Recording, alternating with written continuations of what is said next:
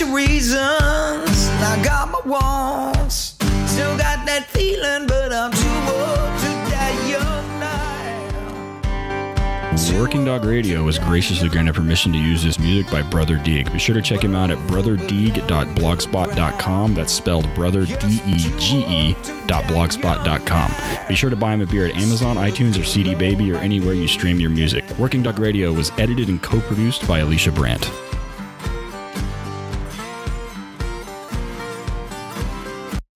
One of the sponsors has been with us from the beginning is our friends out in North Carolina, Highland Canine at Tactical Police Canine, letter K number nine, training.com.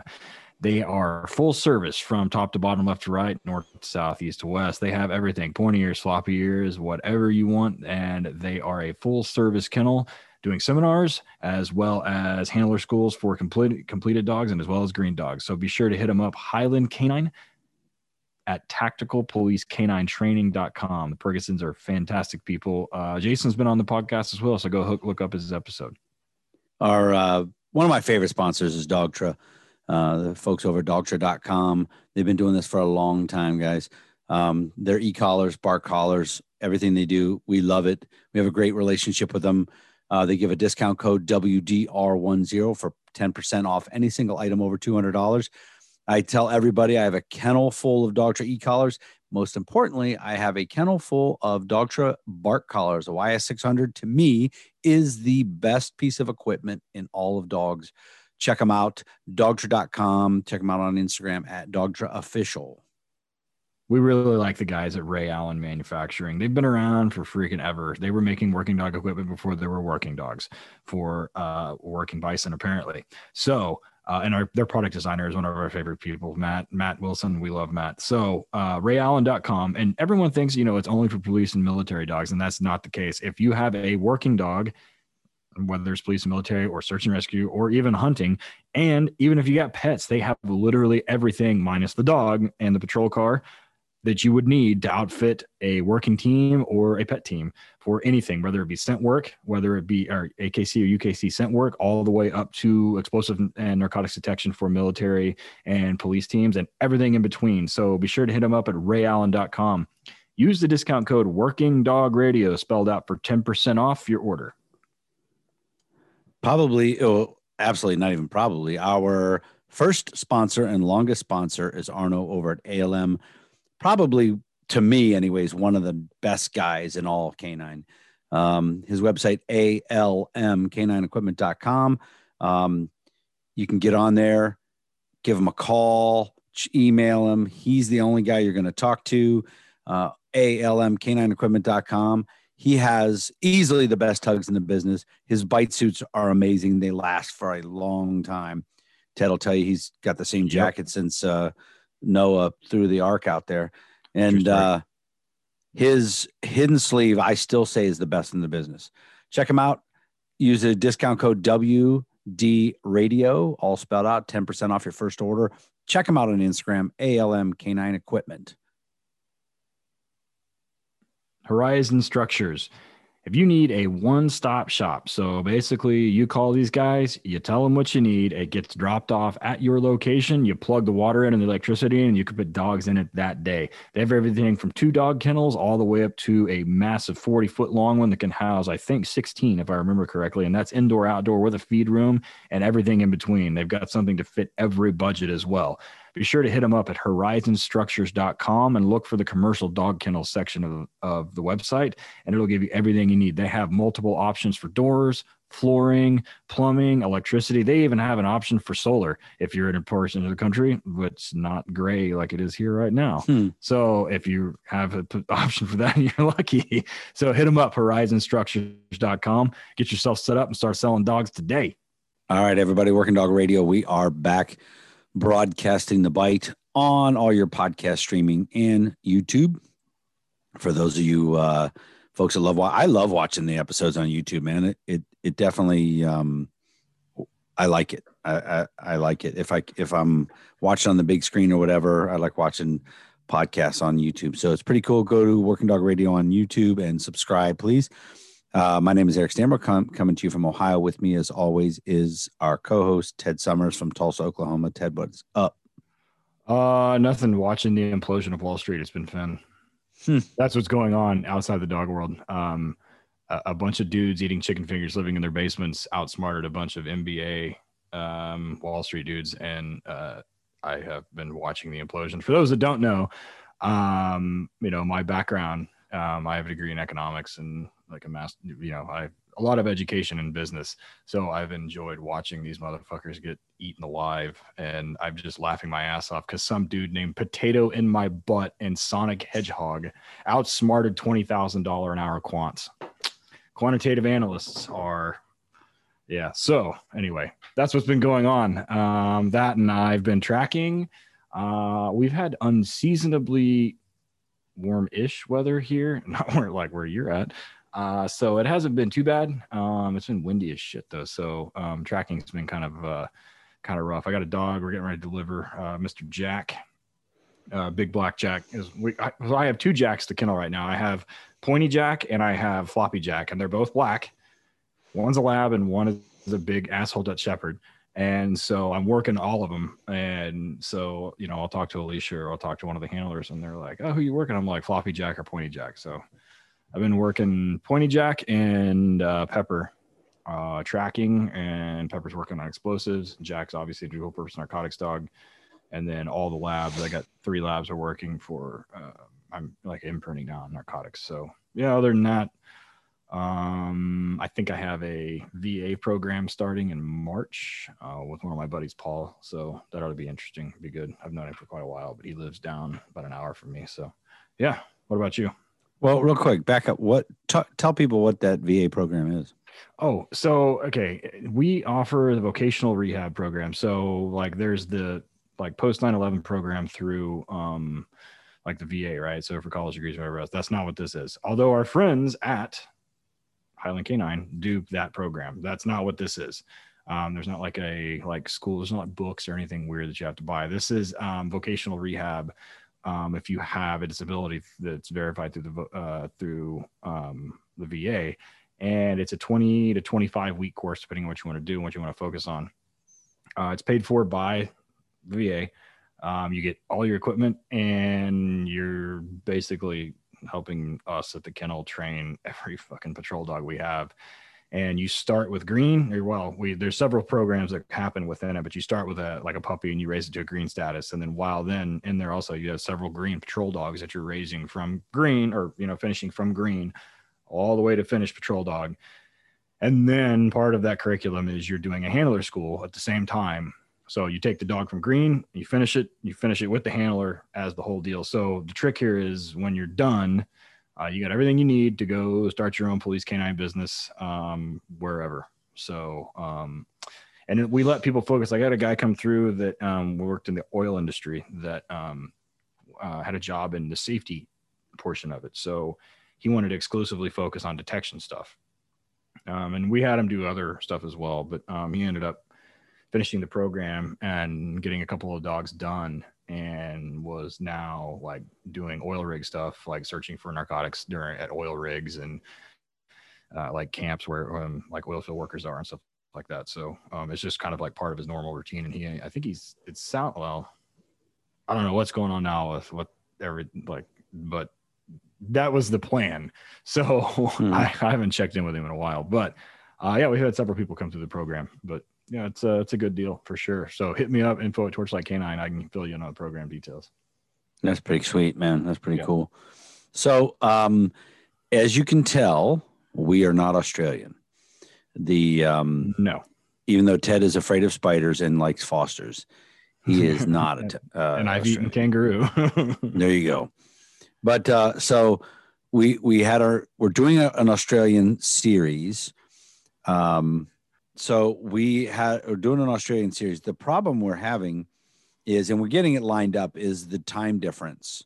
Um, if they want to record in the evening, that's morning for us, the day before them, and us working kennels and working dogs. It's becoming difficult, but we will get it. Don't worry. We, we yeah. are going to have our Australian series hopefully after this. Um, so we were going to do a segment at the beginning of each episode for a while called "Dumb Shit People Say in Canine," and basically it's things we hear that are pervasive myths throughout uh, canine, and it's been years that people have been saying this. Most of these are things that are just flat out made up.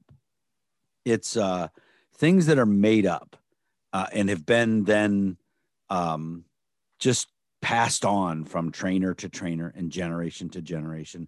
Things that are factually untrue. Um, there's at least one thing we're going to talk about that's kind of a um, uh, misunderstood, or maybe there is a little bit of truth, but it's it's blown way out of proportion. And so I said, well, let's just do a whole episode on it instead of starting off every episode with me in a bad mood. So, uh, so we're we're gonna call this episode um, "Myths and Lies of Canine" or something similar to that because um, there's so many things that we hear from guys like, "Hey, my trainer said this," and I'm like, "Yeah, that's made up. It's just not. It's not real. It's just." usually made up by people who don't know how to train dogs or, or think they, they do and they just don't know how to do better. Yeah, they have a sample size of like two. Yeah. so they get two dogs and they're like, "Oh, this is this is what happens for all of them," and that's not the case. So it comes it comes a lot of this comes from big fish and small ponds, uh, trainers that have a closed group where they they try to look at some sort of guru and where they never go outside and no one from outside is allowed to come in um, or from larger departments even that will not train with anyone outside and they just have permeated these bullshit myths you know for years and it's just accepted right and and that's actually and we don't have to mention the city but there's a city in ohio that's had a problem with that that uh and it was a it was endemic in their in their department. It just wasn't canine, but it was like everything, like all their training they did in their academy, everything, right? So they ended up getting popped by what the DOJ or somebody, right? Yeah, yeah. So it was their whole whole department as a yeah. whole. The way they were, they thought they were their own state. It's very strange, but anyways, um, so what we're going to do is we're going to do uh, a couple of these, and then we're going to take a break, and then we're going to do a couple more. We're going to take another break. Um, for those of you who have said that we our commercial breaks are too long, we have split them up. Yep, it's a good problem to have, right? So uh, we have new sponsors. We again, right off the shoot, we want to welcome uh, uh, NC 9 to the family here. Mm-hmm. Jim O'Brien, good dude, good trainer, good dogs and he's down in North Carolina. It's uh, way warmer than here if you go there for a handler school. it was wind chill here today was in the single digits. It's brutal. So, um, so anyways, check out nck9.com. They're good, good dude, man. Um, it's funny because they're uh, in North Carolina, but he's got the thickest Boston type East Coast accent. Yeah, we interviewed him. Uh, I mean, hits two years ago. Uh, he's been on the podcast. I think it was a muzzle episode is what we talked about with him. Uh, and so I think it was Blue Line, wasn't it? It might have been the first Blue Line or Blue. Yeah, it was right. No, it was Blue. Yeah, it was Blue Line. Uh, it was we were in Daytona. That's right. Yeah. So yeah, go back and listen to Jim's episode for sure. Yeah, it was good time. So we're gonna kick it off. Um, the first one is this goes. This kind of goes with that whole um, myth that uh, obedience kills drive, right? That whole thing. Um, but I've heard this recently so everyone knows I talk about all the time. I talk about on social media here, everything that I'm a big fan of bark collars. Um, my kennel is quiet. I don't like insane, stupid kennel noise. I don't like dogs spun up in the kennel. I believe unfettered dogs flipping out in the kennel gets them loose in their stool. It creates all kinds of shit problems. Um, I don't have those issues at my kennel because if you look at my video right now, they're all asleep because they better not. If they get rowdy, they get hit by the Dogtra YS600 bark collar. Um, as our good friend David, I was just talking to David the other day. He has uh, 20 kennels with 20 dogs in it. He has 25 bark collars. He has uh, all. It's it's quiet in there. Um, so I asked somebody why don't they use bark collars, and some trainer had told them that bark collars kill drive. Uh, things like this. So this is just someone making okay. okay. crap. bark collars kill drive. So at my training days, uh, big large group training, I prefer everyone to wear bark collar in the car. So the dog is quiet, not spun up, not gassed out when it's his turn to do detection or or whatever it is we're going to do. That he is um, calm, right? A lot of them there'll be bite work going on. You go back and look, and the dog's laying down in the back of the car because it's not worth it. And then when you get him out, he's fresh, he's he's refreshed, ready to go. Um, so for someone to say bark collars kill drive, that is made up, fake made up. Again, someone who doesn't have the numbers, has the small sample size. Every dog in my kennel for years have worn bark collars, and I put out bangers. No low drive dogs, no medium drive dogs, high drive bangers and they all wear bark collars. What's your thoughts on that? Well, uh, so I mean, I, I, don't understand how that is like one of those things. So, and this kind of goes back to another deal. Like, um, people, some dogs are vocal and some dogs aren't. Right? Like, I've sold dogs before that. Like, I've never heard them bark. Like, they just don't bark, and like at all um, during text, during bite work, d- during you know during building searches. Like I can get the motherfucker to bark at all. Um, then I've got dogs that make noise in their sleep, mm-hmm. right? Uh, especially fucking German shepherds. So uh, we had a German shepherd. Uh, for, well, it's been several years now. It's been like four years now, but they came through, and God, he, I mean, just just just breathing, he was whining. Uh, and it wasn't anything stressful. Super strong dog environmentally, super strong dog with decoy pressure, super strong dog just all around, right? So some dogs are just vocal. Um, there's a pervasive myth. A lot of people don't like dogs that are vocal on a grip because if they're in prey, some dogs are vocal. If they're not in prey, there's some, uh, you know, it really is individual to the dog. I have a dog right now in my house. It's Pepper, right? It's you know, everybody, well, not everybody, but it's Pepper, right? So, and Pepper, I swear to God, is the barkiest fucking Malinois. She bar she barks at fucking everything and is constantly barking. And I I have she wear I have two bark collars for her. She wears them almost 24 hours a day. She has uh Dogtra sells those badass um like they're like this big mm-hmm. and they take out the little points and it's a it's a flat thing that fits on their neck, right? And uh, just to keep her from fucking barking because she's constantly barking. Just and I've tried waiting her out during detection work. Uh, I mean, it is just insane. And the barking, the excessive barking, comes from drive leaking, right? So in a working capacity, the bark collars are good because it doesn't require me to have a fucking e-collar in my hand, right? And constantly correct them. It's just a self-correcting problem, and it does work, uh, especially with like um, like when we're doing uh uh, gunfire stuff. If the dog's already, if they're not scared of the gunfire, if they're just, you know, spun up on it, then, but that's another deal altogether. But the other thing that's nice about it, so drive leaking, right? Like it doesn't compress drive. Like the pepper's got enough drive for two fucking dogs. She doesn't need like, and, and if it did, I would be ecstatic, right? Hmm. It definitely does not compress her drive. I, I don't, she doesn't need any fucking more drive.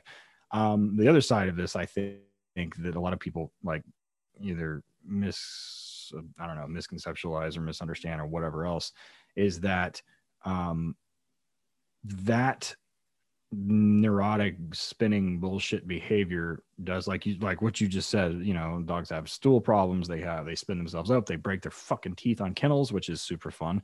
You know fighting fence fighting with other dogs and all this other bullshit. And it just keeps everybody under control and keeps them from fucking barking all the time. And you know, everybody is always asking like, oh, well, you know, dogs, you know, how do you keep them from barking? like dogs bark, like that's like they they bark, like that's a thing. So, um, as far as I'm concerned, how barking is related to drive is typically it's a it's a symptom of drive leaking. Like dogs bark and bark and bark. In fact, if like you talk to a lot of the experience, like French ring and Mondio ring people, um, especially during some of the uh, the longer exercises where the dog uh, during the object guard and some of this stuff because the Mondio and ring exercise. I mean, shit, when you're in the threes, the Mondio dogs are out there for like half an hour or something. They're just constantly barking, barking, barking, barking, barking their fucking head off. They it gasses them out, and it's not good for them. In fact, I've seen Mondio and French ring people sell dogs that were fantastic. They ended up being fantastic patrol dogs because they won't shut the fuck up, and they can't get them to stop barking and it has nothing to do with drive it has nothing to do with compression it's just an issue of getting them to shut up and I mean, if you have a dog that's out there for 10 minutes doing an object guard and he won't shut his mouth, the decoy is literally just going to stand there and look at him, you know, within the rules and stand there and look at him until he just gases himself out. And then he's going to go up and take a shit from him. And that's it.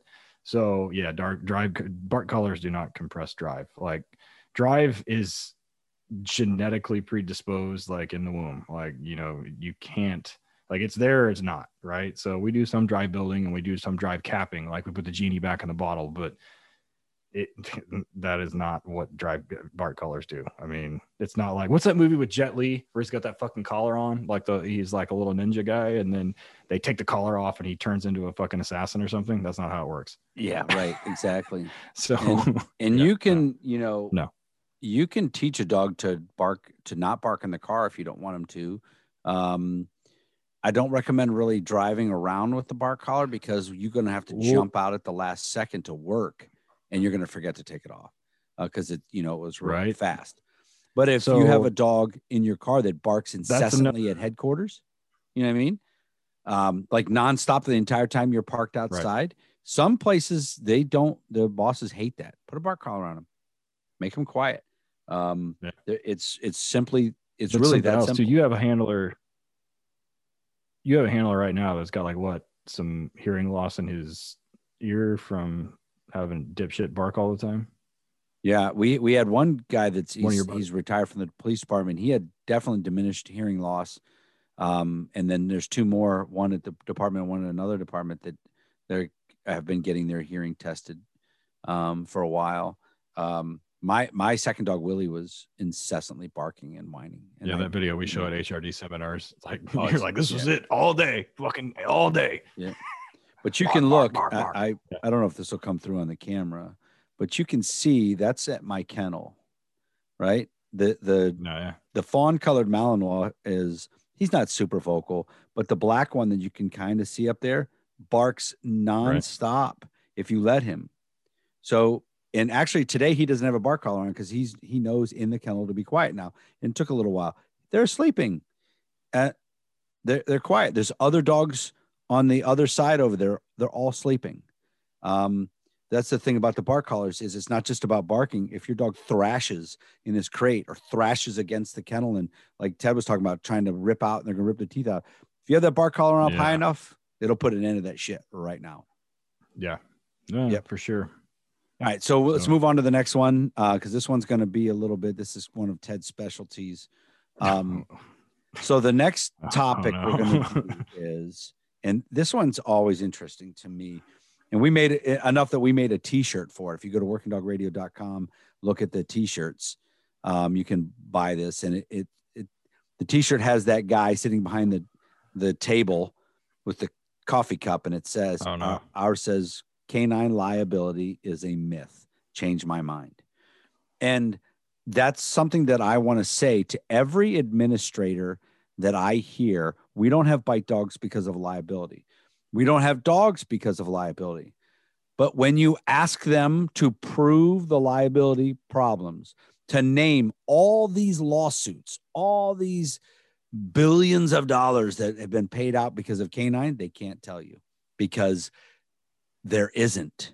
And they made it up, or someone made it up a long time ago, and it just keeps weaving its way through the thread of their department. Canine liability, canine liability. It's not true. It isn't. Sure, there's not been zero lawsuits, wow. but I mean, there's been some lawsuits, but not to where these people think, not what it is. Um, Ted does a ton of research about um, lawsuits, and if you look, if you look, most of the um, case law about dogs and lawsuits that happen about dogs or cases that go to appellate courts and Supreme Court are all about detection. They have nothing to do with actual biting.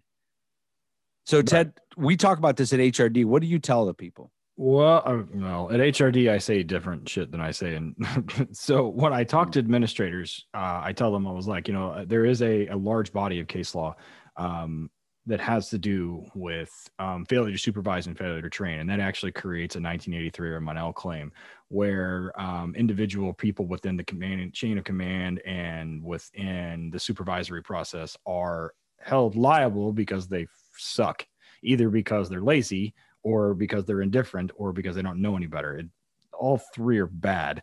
But the point is, there's a lot of um, liability out there for dogs and for canine, and I say canine case law in quotes because there's a lot of that there. There's a lot of it too, where a lot of administrators, and it's usually sheriff's departments, don't pay the fucking handlers more like what they're supposed to. Like you just have to. Like I don't. I, I mean, I don't.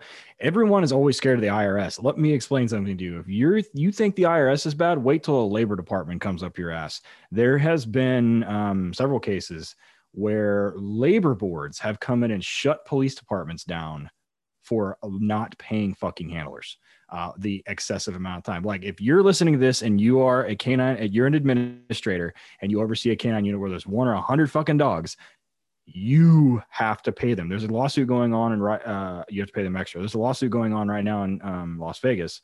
Uh, it's either Vegas or North Las Vegas, uh, where the department they're suing the department, and um, they're arguing that their excessive pay wasn't also paid into a um, into their retirement. Um, which I don't know how that's going to turn out, but I mean, their argument is all of their overtime was paid in, so why the fuck wasn't that also? And I can't disagree with them. So there's that, right? Like you have to supervise and you have to, um, and, and you have to, uh, you have to supervise, you have to make sure that they're trained and you have to pay the guys. Like, I mean, this shit should be obvious, right? But there is a substantial amount of quote unquote canine liability that comes from that shit. The guys that don't run leashes. It's dickheads that sit in offices and in, in desk jobs that used to be cops that never run a leash and that are like, well, we need to do this, we need to do that. Or like, this is our policy. On another point, federal law doesn't give a fuck what your policy is. They just don't. Federal courts do not care what your policy is unless by by design by administration, by implementation, by several other means, it does violate somebody's Fourth Amendment or somebody else's other's right, right? Like in the process, right? I can't imagine that there's many of those around, but then they care. So when it comes to these mythic bites that everybody sees and all this other bullshit, right? And we're in the days of social media and the same bites get shared over and over and over again. Um, I should probably start with saying there are bad bites, right? Shit happens. Like we bite people we shouldn't. Um, either, you know, Kerr versus West Palm Beach is a perfect case of we don't bite people we shouldn't. We don't bite people that are in handcuffs and we don't bite people for bullshit crimes. Like those are the three cases in Kerr versus West Palm Beach. You'd think it's common sense, but they had to have a fucking the court decision to say it. So that should be obvious. Now, these massive payouts of things that happen, like a lot of those are are departments like it's an it's a genuine mistake, right? Like they bit somebody on accident, somebody was in the wrong place the wrong time, or the handler exercised terrible decision making skills or terrible handling skills. And that's normally because they were not managed and administrated well. So, yeah, I mean, you know, it's a failure to train at that point, right? So, um, these large payouts when we start looking at these cases where you're effectively talking about a use of force case right? So you know it canine is not any different. They don't look at a dog any different than they look at a using a fucking taser or using a baton or using a firearm right? Or using pepper balls or whatever. Use of force is use of force no matter what it is. There's not a special category or there's not a special like set of case law it says not a special like use of force continuum for just the dog right? So this whole myth around like canines create excessive liability if we take the admins out of it it's like you know the joke that i always tell i'm like look there's been like three recorded deaths of canine bites from from police dogs not from just pit bulls in the country and like in 30 something years. And you you're scared to give them a dog, but you give them a car and a gun.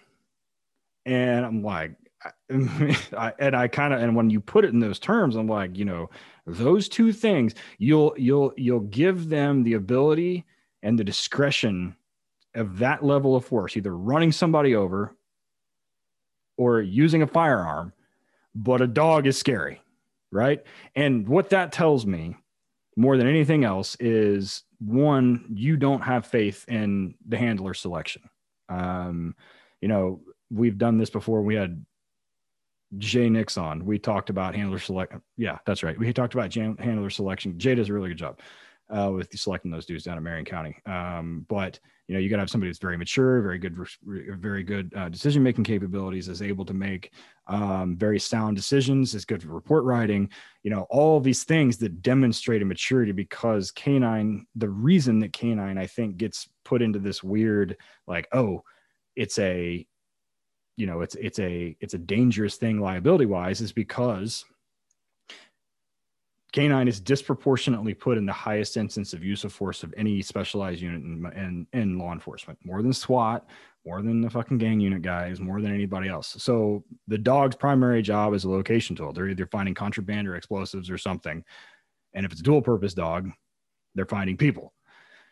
The trick with finding people is that when we start looking at Graham versus Connor, you get into these whole like should we use force? Where when and where and how and all these other factors. And the dogs are disproportionately put in a position to use a great amount of force just about every time they go out. Like Eric you were on fucking SWAT forever. Like how many times did you get called out and fire around?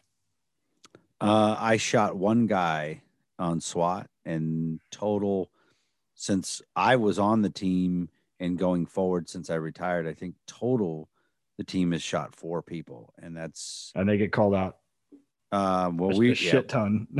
well, we were like, yeah, once a once a week. We are pretty busy, but still, yeah, actually, um, having to shoot people was very, very, very, very, very, very rare, very rare. And how many times? Though, but, we bit. We, yeah, I was going to say. As a unit, for a while, we were about one a week uh, on an average for a year. There were times there was two or three a shift um, or you know, uh, you know, the wintertime would slow down, but then summertime on midnight shift, they're getting a bite every couple days. You know, so it averages out about one a week. So yeah, the the the myth of canine liability, and and then I'm not saying that there's not liability. Obviously there is. Like if you put some dipshit in that you know has a hard on for fucking people up and you know has a problem and you don't manage him and you let him run wild like yeah you're gonna have a problem. He's gonna bite people he shouldn't. He's not gonna have control of the dog right? But that is a larger problem within that department. It's not isolated to just the dog. And hanging it on a handler and a dog team is pretty short-sighted in my opinion. And any time that an administrator comes to me and they say oh it's an excessive liability i they fall into two categories and two only. One, they're uneducated, or two, they're lazy. That's it. Uh, and and if you're listening to this and you're an administrator, you're one of those two. If you say the canines have an excessive amount of liability, you're either uneducated or lazy. One is acceptable, you can fix it. The other one is just you're just a shithead. So yeah. I mean, like there's no way around it. I will say this: if if someone does file a lawsuit on you uh, for canine, uh, you you are the handler or the trainer of the handler, you have got to participate Oh yeah. In in your own defense, in that the attorney. So so at my department, we have attorneys that work for the city that um, work in the law department, right? And we we got sued one time when I was there. Not I was the trainer of a dog. Uh, it was a case that actually went viral, um, and there was a whole video of it. And when I went up to talk to them, they're like, they uh, they take the side immediately that the handler is not or is guilty. Um and they started saying all this stuff and i'm like it's it's not true. You you didn't watch the video. Yeah. Or you watched what was on the news. Remember they're they're equally those attorneys are as gullible and as susceptible to being manipulated by the media and by social media as everyone else Probably So- more so. right They so they saw the in each side. right so they saw the videos on on youtube or on social media and immediately thought oh like the and the videos were edited and doctored so we we played and i went through step by step and they're like oh crap that's not at all i'm like yeah you were gonna just give this guy money and and whatever without even looking at the video and so they ended up uh yeah telling the guys to eat eat a dick and went to trial and it got thrown out of federal court which i knew it would. They didn't even watch all the way through the video where the guy was at the hospital and admitted he set the entire thing up so that he could try to get some money. So um i'm like yeah you, you so you got to participate. I got sued in federal court before as a canine handler for um for an excited delirium death. I fought a dude and and he died while we were fighting and um all a lot of it was on uh, car camera. And i had to all the way up to trial date point things out to them on on the videos because they fast forward through shit and they're skipping stuff and they think they got it but they don't.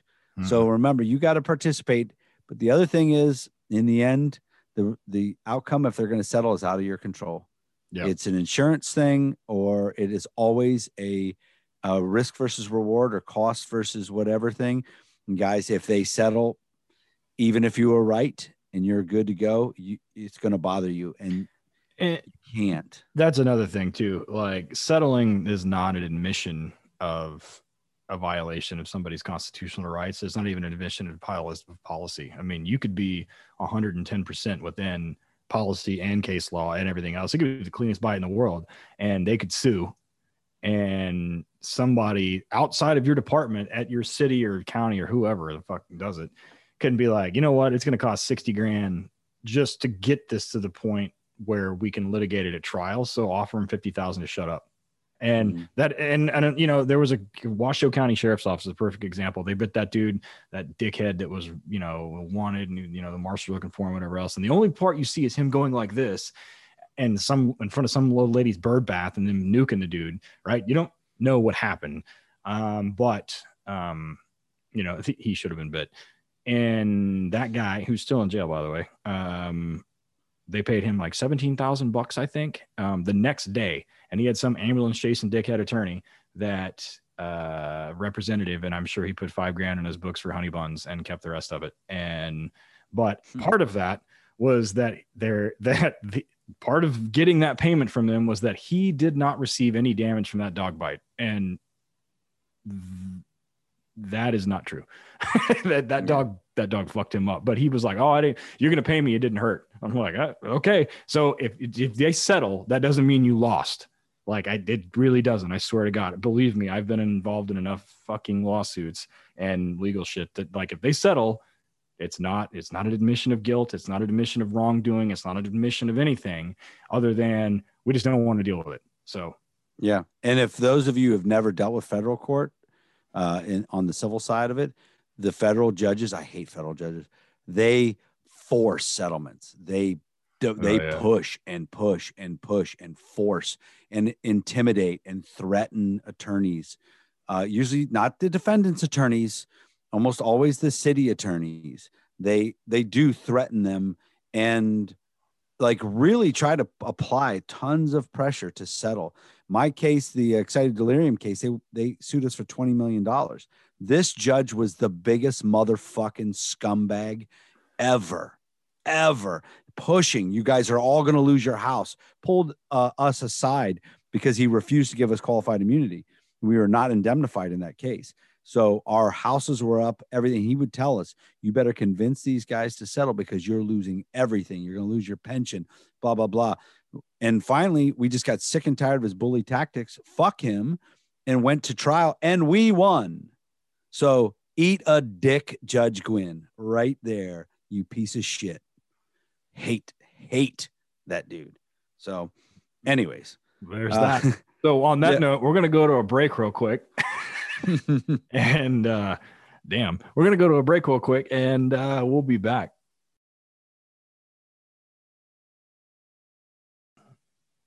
All right. So sorry to interrupt the great conversation we are having, but we have amazing sponsors that we need to bring to you.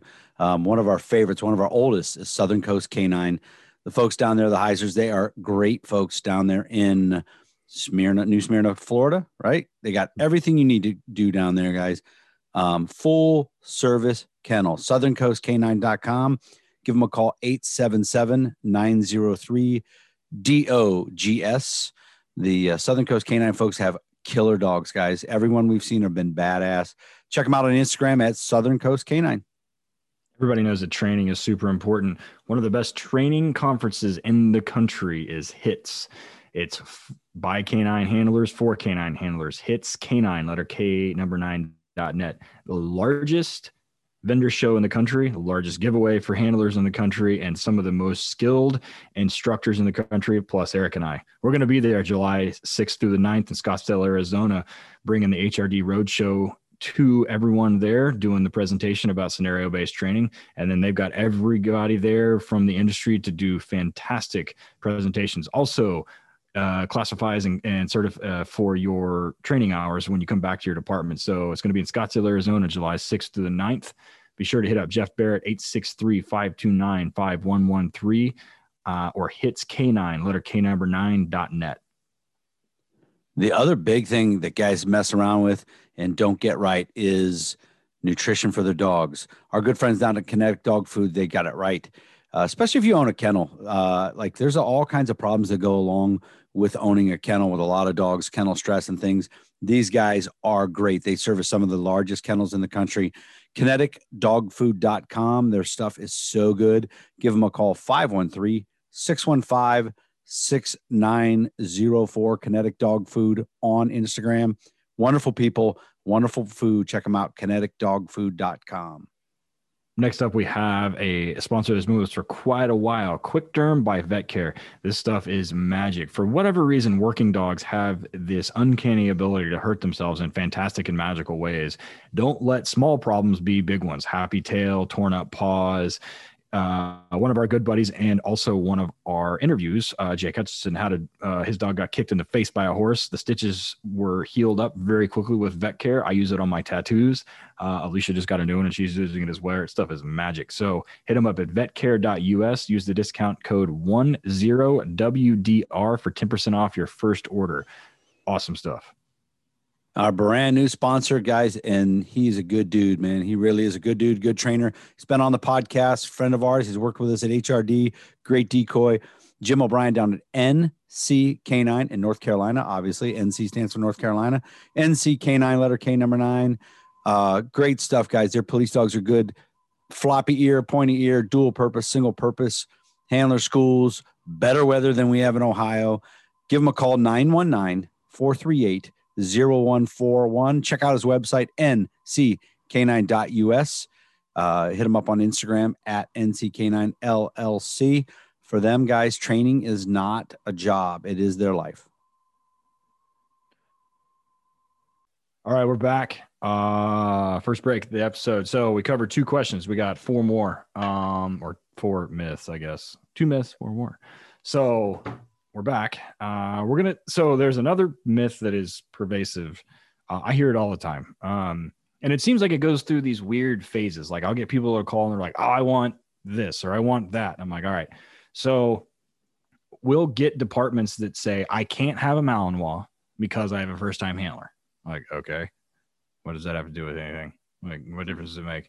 You know, if it's a first time handler or not. So there's this myth that, I don't know where it comes from um, I can't I can't give him first time handler Malinois, um, which is not fucking true. But uh, Eric, have you heard it? All the time. As a matter of fact, I um I got a call from uh sergeant, I think he was from a department um in Ohio, and this guy was um used to be a handler years ago in the 90s, late 90s. And he said, "Yeah, we, it must be a German Shepherd." And I'm like, "Is that a breed preference or or because you worked a shepherd? He goes, no, this is a first time handler. I, I just I don't. Uh, or he says, a it's not. I don't think he said um, a first time handler should not have a Malinois. And I said, you know what? I'm going to go ahead and pass on even sending you any quote or anything because what you just said tells me that you're going to be a problem to deal with. And I just said, don't don't call me again. Appreciate you. And um, it's the dumbest thing I've ever heard. The dumbest and all of canine. I think uh, a first time handler should not have a Malinois. Like all Malinois is the dumbest thing I've ever heard. I, you know, when I have heard this or when I ask people, um, they're like, I have to have a German Shepherd. I'm like, well, why? Or I have to have this, or I'm like, okay, well, you know, why? And then they'll give me some reason. But this one in particular, um, you know, back in the 90s or whatever, um, a lot of people, you know, when Malinois first became cool, it was uh you know they were like oh they're crazy they're this and they're that and whatever and a lot of those guys are still in decision making positions now lieutenant captain chiefs whatever and that's what they're going off of. Um, a lot of the old quote unquote master trainers are still like that era of age. Um, and and and admittedly handling a what i would consider for a police dog like an average to above average drive german shepherd versus handling a a fucking race car Malinois. Like the training is different. Like I handle them different in training. I handle them different. You know, I teach the handlers differently. like there's some things like I don't have to teach drive capping to the first dog, right? Like a German Shepherd that's kind of like, you know, sort of there most of the time. You know, they do detection work. You know, they really shine when you put heat on them for, you know, for bite work. They mature, right? They mature into themselves and all that other stuff. Like you don't have to teach those dogs drive capping. You just don't. So, you know, the handling strategy and the handling skill set is a lot different. Um, I've actually seen multi-time. I, we, I, I have a guy that had a dog. He had three uh, German Shepherds that were kind of that average to above average for a police dog, not overall. Uh, German Shepherds. He came to us and he's like, I want to, I want to, you know, he basically told me he wanted a 90 mile an hour Malinois. And I was like, okay. I said, but you've handled for nine years, right? Or 10 years, or however long you've been handling a dog. I said, you cannot handle this dog like you handled these last three, right? He had 100 and 100 plus pound German Shepherds and he gets this 75 pound, you know, fucking rocket and I damn for sure as shit for the first couple of weeks, that dog ate his lunch because he would overcorrect him. He would, you know, move like, and I was like, you have got to be more precise with this dog. You have got to be more, you know, you've got to be more purposeful. You've got to be more all of these things. And I was like, you know, it, it's it's not the same type of handling and not the same type of training. So I don't firmly believe. I mean, that's like telling them you can't give them a fucking nine or a 40 cal for their fucking service weapon. You got to give them a 22. I mean, it's the stupidest fucking thing I've ever heard. Or you can't give them, you got to give them a fucking four cylinder for their fucking patrol car at first because you can't let them get into chases or whatever else. So uh, it, it's one of those things that it, it comes down to teaching the skill set with handling the dog and fundamentally understanding motivations, drives, and the skill of the trainer, whether it's me or you or whoever and demonstrating that. Now, I will say that there, I have seen dogs that have too much drive to be a police dog. Um, that that is just fucking out. They're just neurotic and it's a management nightmare for their entire fucking life, even after they're even after they are uh, retired. And the problem that I see and where problems happen is dudes picking green dogs and dudes picking dream dogs and they're like, I want as much drive as possible. I'm like, eh, careful what you wish for, big homie. I'm like that you get one of them true prey monsters, them motherfuckers will bite themselves given a chance. Like, don't mm. like don't don't like the difference between an acceptable amount of drive versus a over amount of stimulation is a very fine line. And then you get a dog that runs that handler and then doesn't get utilized because he's afraid to get him out of the fucking car because he's not in control of the dog. He doesn't know how to control him. The dog is just these, and that's where it comes from. It's from motherfuckers running old German shepherds that are slightly above average in drive, which is probably or just average or above average, whatever. Like they're nice dogs, probably like Willie, right? Like Willie wasn't a psycho, right? No, Willie was a psycho. Oh, well, fuck, never mind. I've sold some German Shepherds that are fucking psycho. Enzo here in Oklahoma, Jesus Christ, that dog. that he's a Malinois. He's I've seen, man, he's a, he is a he, he went to a handler. He went to a handler to handle a Malinois first, and then went to a German Shepherd. And that dog had more drive than his previous Malinois. And, and it's a great dog, and he's a great handler, but it is not, you know, and it goes back to, and I hate saying stupid catchphrases, but you know, it's the dog you have in front of you. So I'm usually really honest with departments when I talk to them, like, what do you want? Right. And sometimes they don't even fucking know. And or they think they know. They're like, oh, I want this. I'm like, no, you don't. I, I mean, or they say that. I'm like, all right, well, come look at this dog. This is what that is. You think you can handle that? And they're like, well, fuck. I mean, so and sometimes they're right. Sometimes they can handle it. So, but yeah, what Yeah. do you think? Willie was a ro- I call him a rodeo dog. You had when you, if you got him out uh, as a show force or whatever, you had a you had about eight seconds to put him up or to let him bite somebody, or he's turning. He would bite me in the ankle. So I was wearing like motorcycle boots because he would turn and bow, and I'd yell and go, "Oh shit, sorry." And so you had you had a quick little time. Uh, another dog at our department, Vlad, was the same way. Um, but then you know, uh, quick example, and we'll move on. So I just finished a class with a, uh, a guy who's a friend of mine was a was a handler. This was his third dog, right?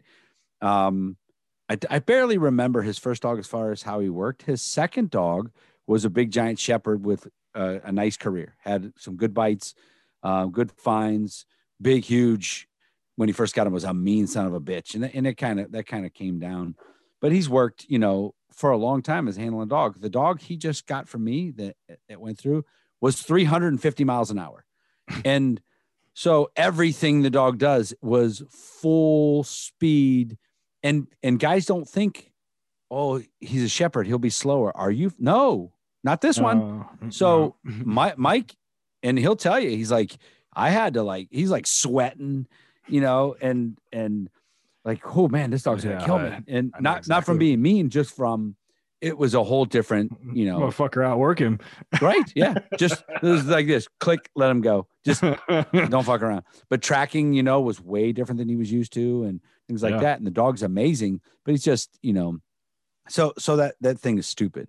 Um, the next one that we're to go over real quick before we go on another commercial is um, this one. I haven't I haven't heard in a while. It used to be super pervasive. So when I got into the uh, canine, everything we did was um, aggressive alert.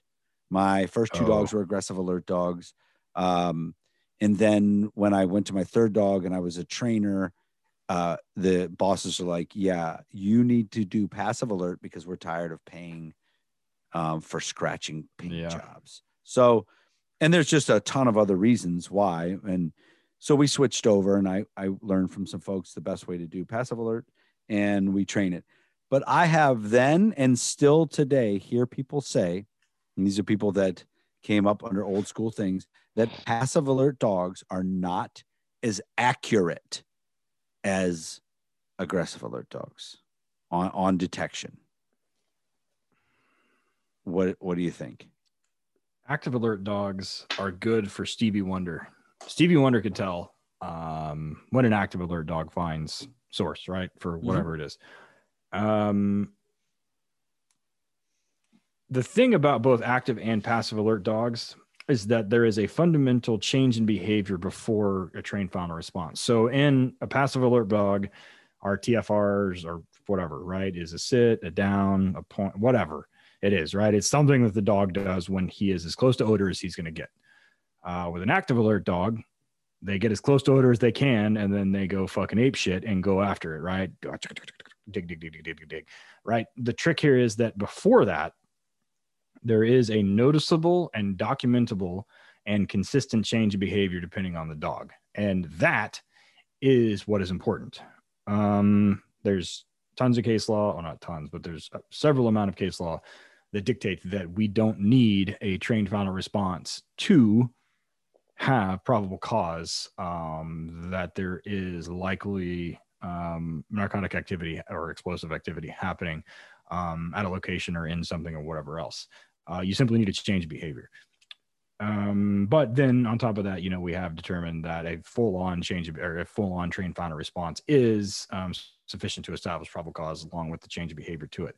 So The trick with the and and here's the, what I tell people all the time too. Know, I said we do the train final response for lay people, not for handlers, right? Handlers can tell me like good ones uh, after they have the dog for a while. Even at the end of my handler school, like we just had a handler school finish, and those dudes are like, ah, you know, the dog's getting ready to alert. He's getting ready. We're getting close. And this is a blind find. We're getting ready. To, we're getting. He's getting close. Getting close. Giving. You know, they're calling out change of behavior as it's happening the dog does his whole bracketing thing, you know, head turn, his tail frizzes up, whatever he does. Like one of the dogs does happy feet where he dances back and forth on his front feet before he goes into a sit, which whatever. I didn't teach him that. He just does it. Uh, but he does it every time. So how and then he goes into his alert and you know he sits and stares and does his thing. Um, we do that for lay people. Um, we do that to satisfy um, you know prosecutors and whoever. Um, the, the, like kind of my test is my mom she doesn't listen to the podcast. She doesn't really even know what the fuck i do. I mean she cares but i mean you know she's like oh you're a dog trainer. I'm like yeah that's pretty much it. So i text her like i'll text her video of a dog that i'm finishing and i'm like hey where's where's the drugs? You know? And she's like oh it's you know it's right here. I'm like well, how do you know? And she'll tell me because the dog did this right? She doesn't do the change behavior but she tells me the trained final response. So if my fucking mom, who knows nothing about canine, who's uh, she's a nurse, uh, she's an RN, right, and she's got a master's degree in like art history or something, right, it's completely non-related, does absolutely no idea about what, anything that I do, other than I'm a dog trainer. If she can tell me with a passive alert dog from a text video where odor is, then I think they're accurate enough for just about anybody else. So, yeah, what do you think? Yeah, um, if you go to training and you're going to go get a dog and you're going to go to a training course and the and the trainer is still teaching aggressive alert dope dogs um, you should question all of their training. All of their training methods are old. They're old. I, and listen one of the best things i ever did was switching us from aggressive to passive alert just for sheer ability to train wherever the fuck we want to train and not you know we we used to go to the impound lot and then we would have to find cars that had a big X on them, which meant they were going to go to the auction, right? And we would fuck these cars up. And guys like the aggressive alert because after the first dog goes on certification, everyone knows where the fuck. Oh. That's probably true. Call it. That's it. You, That's probably true. So you have those guys. Oh, I'm not going first. No, no, I'm not going to look. I mean, come on. So as soon as they they walk by the car, they see the scratch mark. They're pulling their toy out. They're gonna throw it right at the scratch marks, and their dog's not even out of the car yet. I found it right here. So excellent. We're gonna go ahead and take a break. Uh, when we come back, we have two more good topics for you. Stand two by. More, two more lies. Mm-hmm. Working Dog Radio. We love our sponsors. This episode is sponsored in part by Ray Allen at rayallen.com. Everything for dogs. Check out their uh, 10% discount code using working dog radio all caps rayallen.com for everything dogs. Be sure to check out dogtra also eric and i love dogtra it's what we both use at the kennel each day. I like the 1900s be sure to check them out at dogtra.com use the discount code wdr10 for 10% off any single item over 200 bucks. Are you going to the hits canine this year guys? The biggest and best conference in the united states july 6th to the 9th Scottsdale, Arizona. Hits K9.net. Give uh, Jeff Barrett a call, 863 529 5113. Making sure you have the right dog food is a super important part of running a working dog, whether it be police dogs, military dogs, or hunting dogs, or search and rescue. We like kinetic dog food. The guys at Kinetic can be found at kineticdogfood.com. Area code 513 615 6904. Hit them up. We got a brand new sponsor, our good buddy Jim O'Brien down at NCK9 in North Carolina. Full service kennel, police dogs, single purpose, dual purpose, handler schools, trainer schools. Check them out, nck9.us. Last but certainly not least is Horizon Structures. If you want a one stop shop, drop it off and put dogs in it and ready to rock, hit them up. Horizonstructures.com forward slash commercial dash dog dash kennels. Horizon Structures will be able to hook you up. All right, we are back. Hope you like those commercials. Uh, our brand new sponsor, NCK9, is in that that batch. Uh, go back and check, guys. We got good uh, information on there, seminars, all kinds of things, conferences. Uh, no, no rapists are advertising here. We don't have any of the magazine conferences on here. That includes the any conferences you see from MWD magazine. They are also owned by the same person. Keep that in mind. Um, and fuck elite canine. So, anyways, um, Yep. Yep. So our next myth, and this is this is also probably uh, the one of the dumbest things I've heard, and this is mostly comes from guys that are in um, secluded areas, and they just don't they just don't know. Um, they heard something or they had some weird opinion, and um, and then when you point some things out to them, they're like, "Oh, yeah, that's pretty stupid." Is we still hear this that you can't have dual purpose bomb dogs. Can't have dual purpose explosive dogs. They have this weird thing that even though they have a dual purpose drug dog who's passive alert and doesn't just maul everything it sees, they think for some reason that bomb dogs are just psychotic and you can't teach them to not scratch and paw at explosives. So they'll say, "Oh no, you." I, I just assume because it's a bomb, you can't have a dual purpose.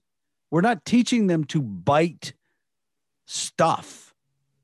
It's it's so dumb. And Ted, have you um have you seen dual purpose bomb dogs anywhere?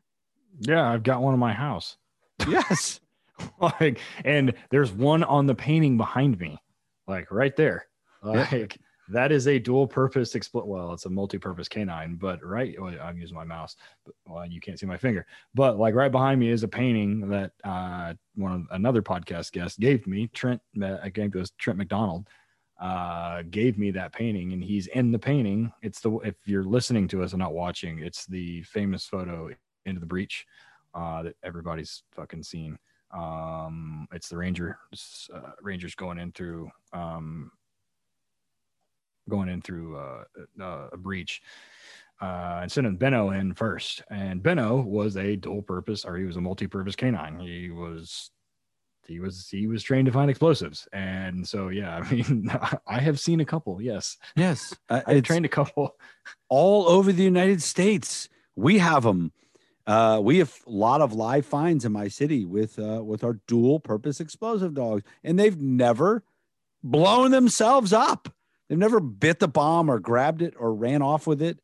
Um, neither are our drug dogs. It's uh, people just say things, and when they come out of their mouth, I don't know how they believe it. If you and you think about it, because they'll say to me, I go, what about the military dogs? Just just as an example, what about the military dogs? Uh, every one of the dogs in the Navy SEAL program is a dual purpose explosive dog. Um, the Rangers, dual purpose explosive dogs. Not all the Marine Corps, but a lot of them are. Uh, USASOC dogs, uh, MARSOC dogs are dual purpose explosive dogs. And you don't hear about, well, another dog died today. He must have been an explosive dog, blew himself, blew his head off. What do he do? No. What do, he's insane. He bit the bomb. Of course, he's dual purpose. That's a mistake. It's think about it, guys, before you say things like that. It's stupid. It's definitely stupid. Uh, yeah, I don't know where that comes from, and well, it probably comes from the inability to prevent them from getting close to source. Um, and then I'm not even going to go into the conversation about uh, indirect versus direct reward. Yeah. which I'm sure if people say that, but anyway, that's probably like way over. so, but yeah, I mean, there are ways to prevent dogs from touching stuff. I believe me, I, I've done it. So, yeah, I mean, yeah, dual purpose explosive dogs are. Yeah, almost every are dog in the country that's dual purpose is trained not to touch the whatever it is they're finding guns, yeah. bombs, money. Do- it's oh my god, it's so stupid. Okay, the last one is um, th- we could do we could literally do a hundred of these. One real quick, one of my favorites is these guys that say if you're going to track human beings to to find them and bite them, that you must always have a bite at the end of the track. Oh. You do not know what the fuck you're talking about.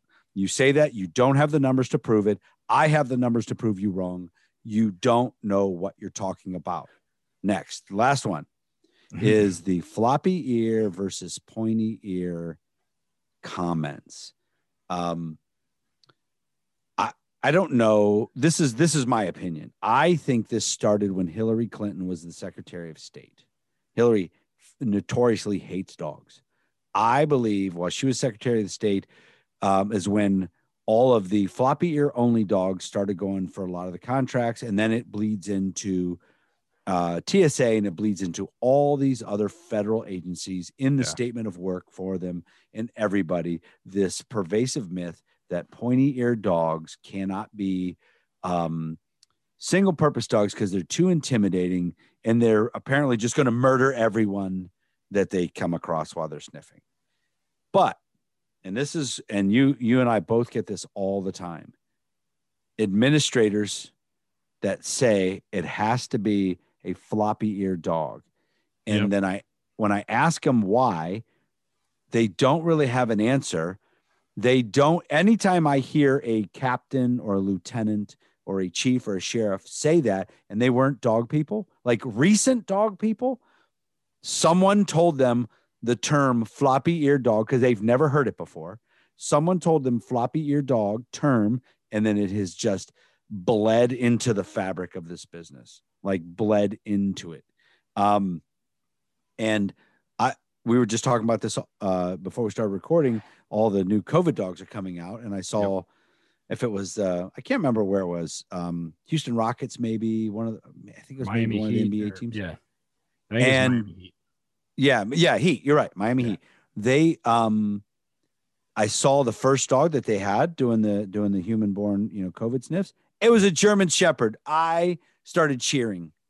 I'm like, good on you for for that.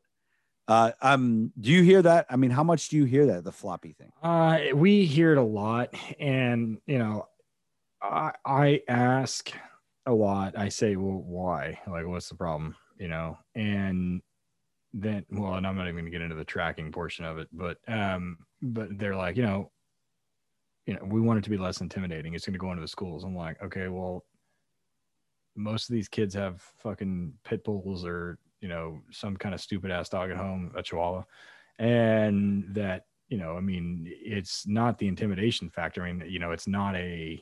I mean, if it's like you need a happy-go-lucky, like whatever, that's fine. I get it, but um, and some departments like want that, and and that's fine. Like that's the that's the public image, and that's what they want to portray, and that's fine.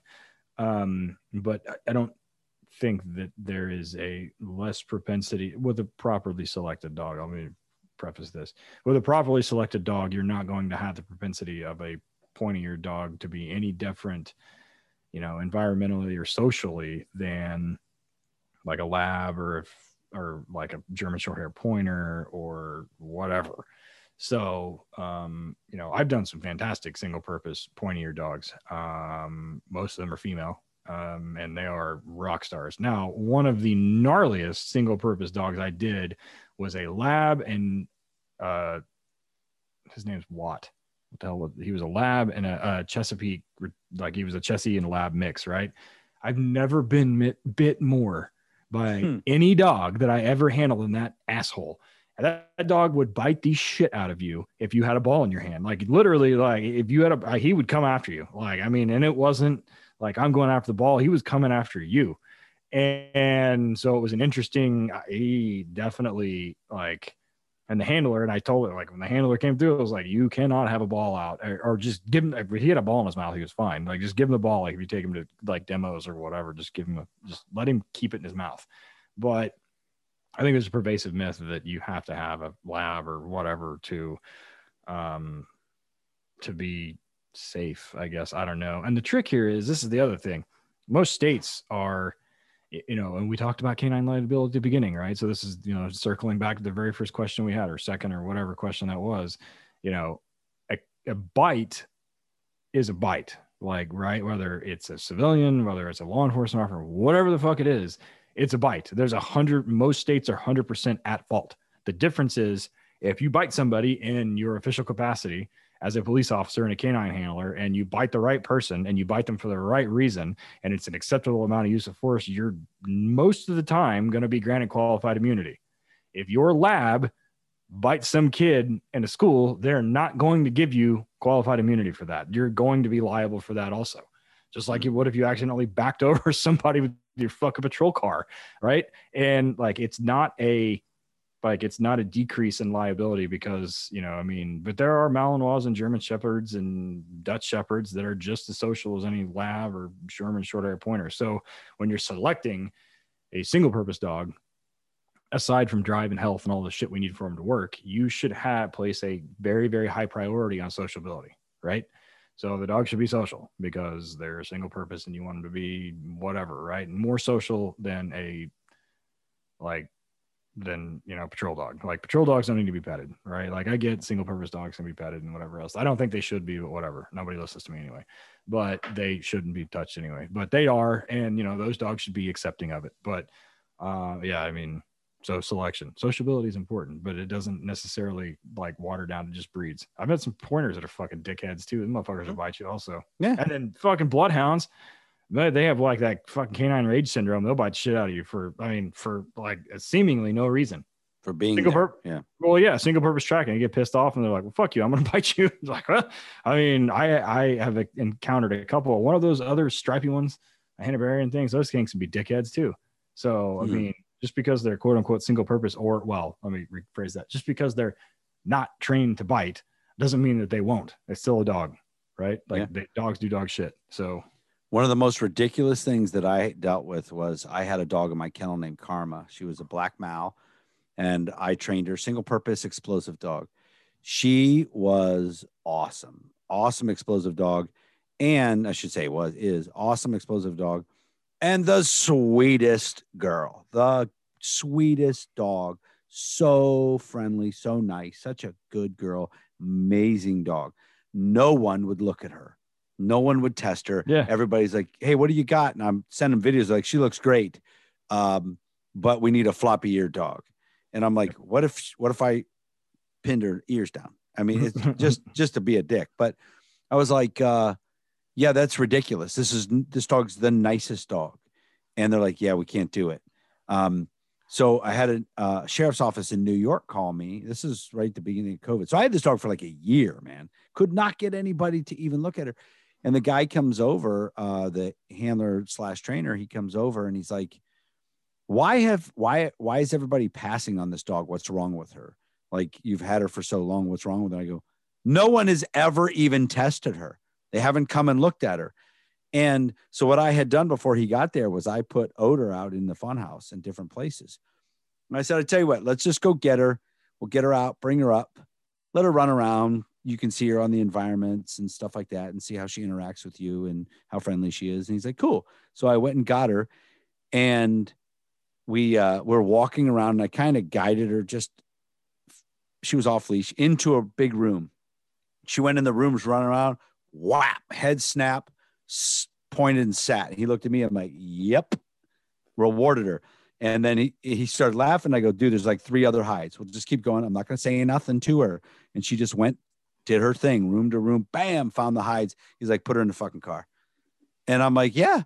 The first guy who ever tested her, they bought her because she was so good, but they wouldn't, nobody would even look at her. He goes, I don't give a shit about her ears. Can she find up bombs? Yes. That's all, that's all that matters. Um, so I, I would love to see that, that myth change you know tsa is not going to because now they're doing all the human born and they want the dog to you know sniff humans if whatever and they don't want to intimidate them but uh, it, it just oh my gosh it just is is irritating so. Yep.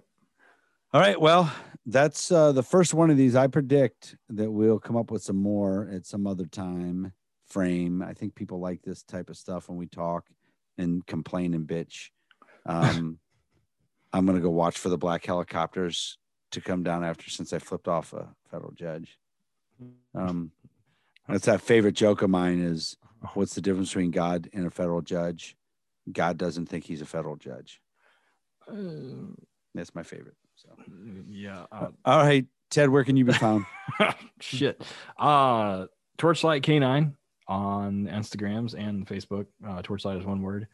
Uh, Ted underscore Summers on Instagram. And of course, we have our own uh, Instagram for the podcast, working underscore dog underscore radio. And of course, um, HRD, um, HRD Police K9 on Facebook and HRD Police K9 on Instagram. Uh, HRD is, uh, we had a couple of uh, seminars get rescheduled. Like we just finished one this month in Muskogee. Uh, a bunch of local teams here. It's 45 minutes from here. Um, Oklahoma was well represented. We had some really nice teams there. Uh, we had some guys from Texas come up. Uh, we had an alumni from well, he was at the he was from Mesquite, Texas, but he was at the Irving uh, one. Uh, super nice dog, uh, super squared away handler. Um, we had some nice dogs from Texas come up. We had guys from uh, Kansas State Highway Patrol and shit, I want to say Wichita or Lawrence or something. Somewhere else in Kansas. Uh, I had some Arkansas teams. Obviously, uh, I had a guy there from Indiana and all of my Oklahoma teams. So, or a lot of Oklahoma, not my Oklahoma teams, just Oklahoma teams in general. But uh, the guys in Muskogee PD treated us really well. Bob Lynch um, hosted us. They did a great job. Um, you know, we had great facilities. So yeah, it was good. Uh, next HRD, I have to look. Everything's gotten moved around. Um, we got our SWAT one coming up in April. I think is when it is up in Albany, uh, New York, uh, with Albany City. Um, so yeah, head over to HRD Police K9 and check it out uh, to get signed up. See when we're adding stuff all the time. Uh, I think we're booked up through I think almost 2022. So we're full for the year. So, um, and from what I hear as of today, which I don't know what today is, late 20s, uh, January, um, hits and Blue Line are still on. And you and I are going to be doing the dog and pony show there. So we will be yep. instructing at both. So where are you? Uh, Van S K9 on Instagram, Van S K9 Academy on Facebook. Um, more pet stuff on the Facebook page anymore. Um, also, we have a Patreon account on patreon.com. Uh, look up Working Dog Radio. Don't forget, go to workingdogradio.com. Uh, check the shop. There are a lot of good t shirt designs. We haven't really promoted so many of them. There's some old school legend t shirts that we have that designs we've had for a long time. Yeah. And then we have some great new funny designs up there, man. Like really cool stuff. Um, a lot of it comes off as just being pissed off about things. So, um, yeah, we have the liabilities of myth one. So we do. That's it's up, up there. So yeah, we covered that there. tonight. So, uh, yeah. All right. Well, thanks guys for checking in, and we'll see you hopefully uh, from with some down under folks here pretty soon. Yeah, dudes with cooler accents than us when we come back. So uh, yeah, we'll see you guys in ten days. Thanks. You got your reasons, I got my wants. Still got that feeling, but I'm Working Dog Radio was graciously granted permission to use this music by Brother Dege. Be sure to check him out at brotherdege.blogspot.com. That's spelled brother D E G E dot blogspot.com. Be sure to buy him a beer at Amazon, iTunes, or CD Baby, or anywhere you stream your music. Working Dog Radio was edited and co produced by Alicia Brandt.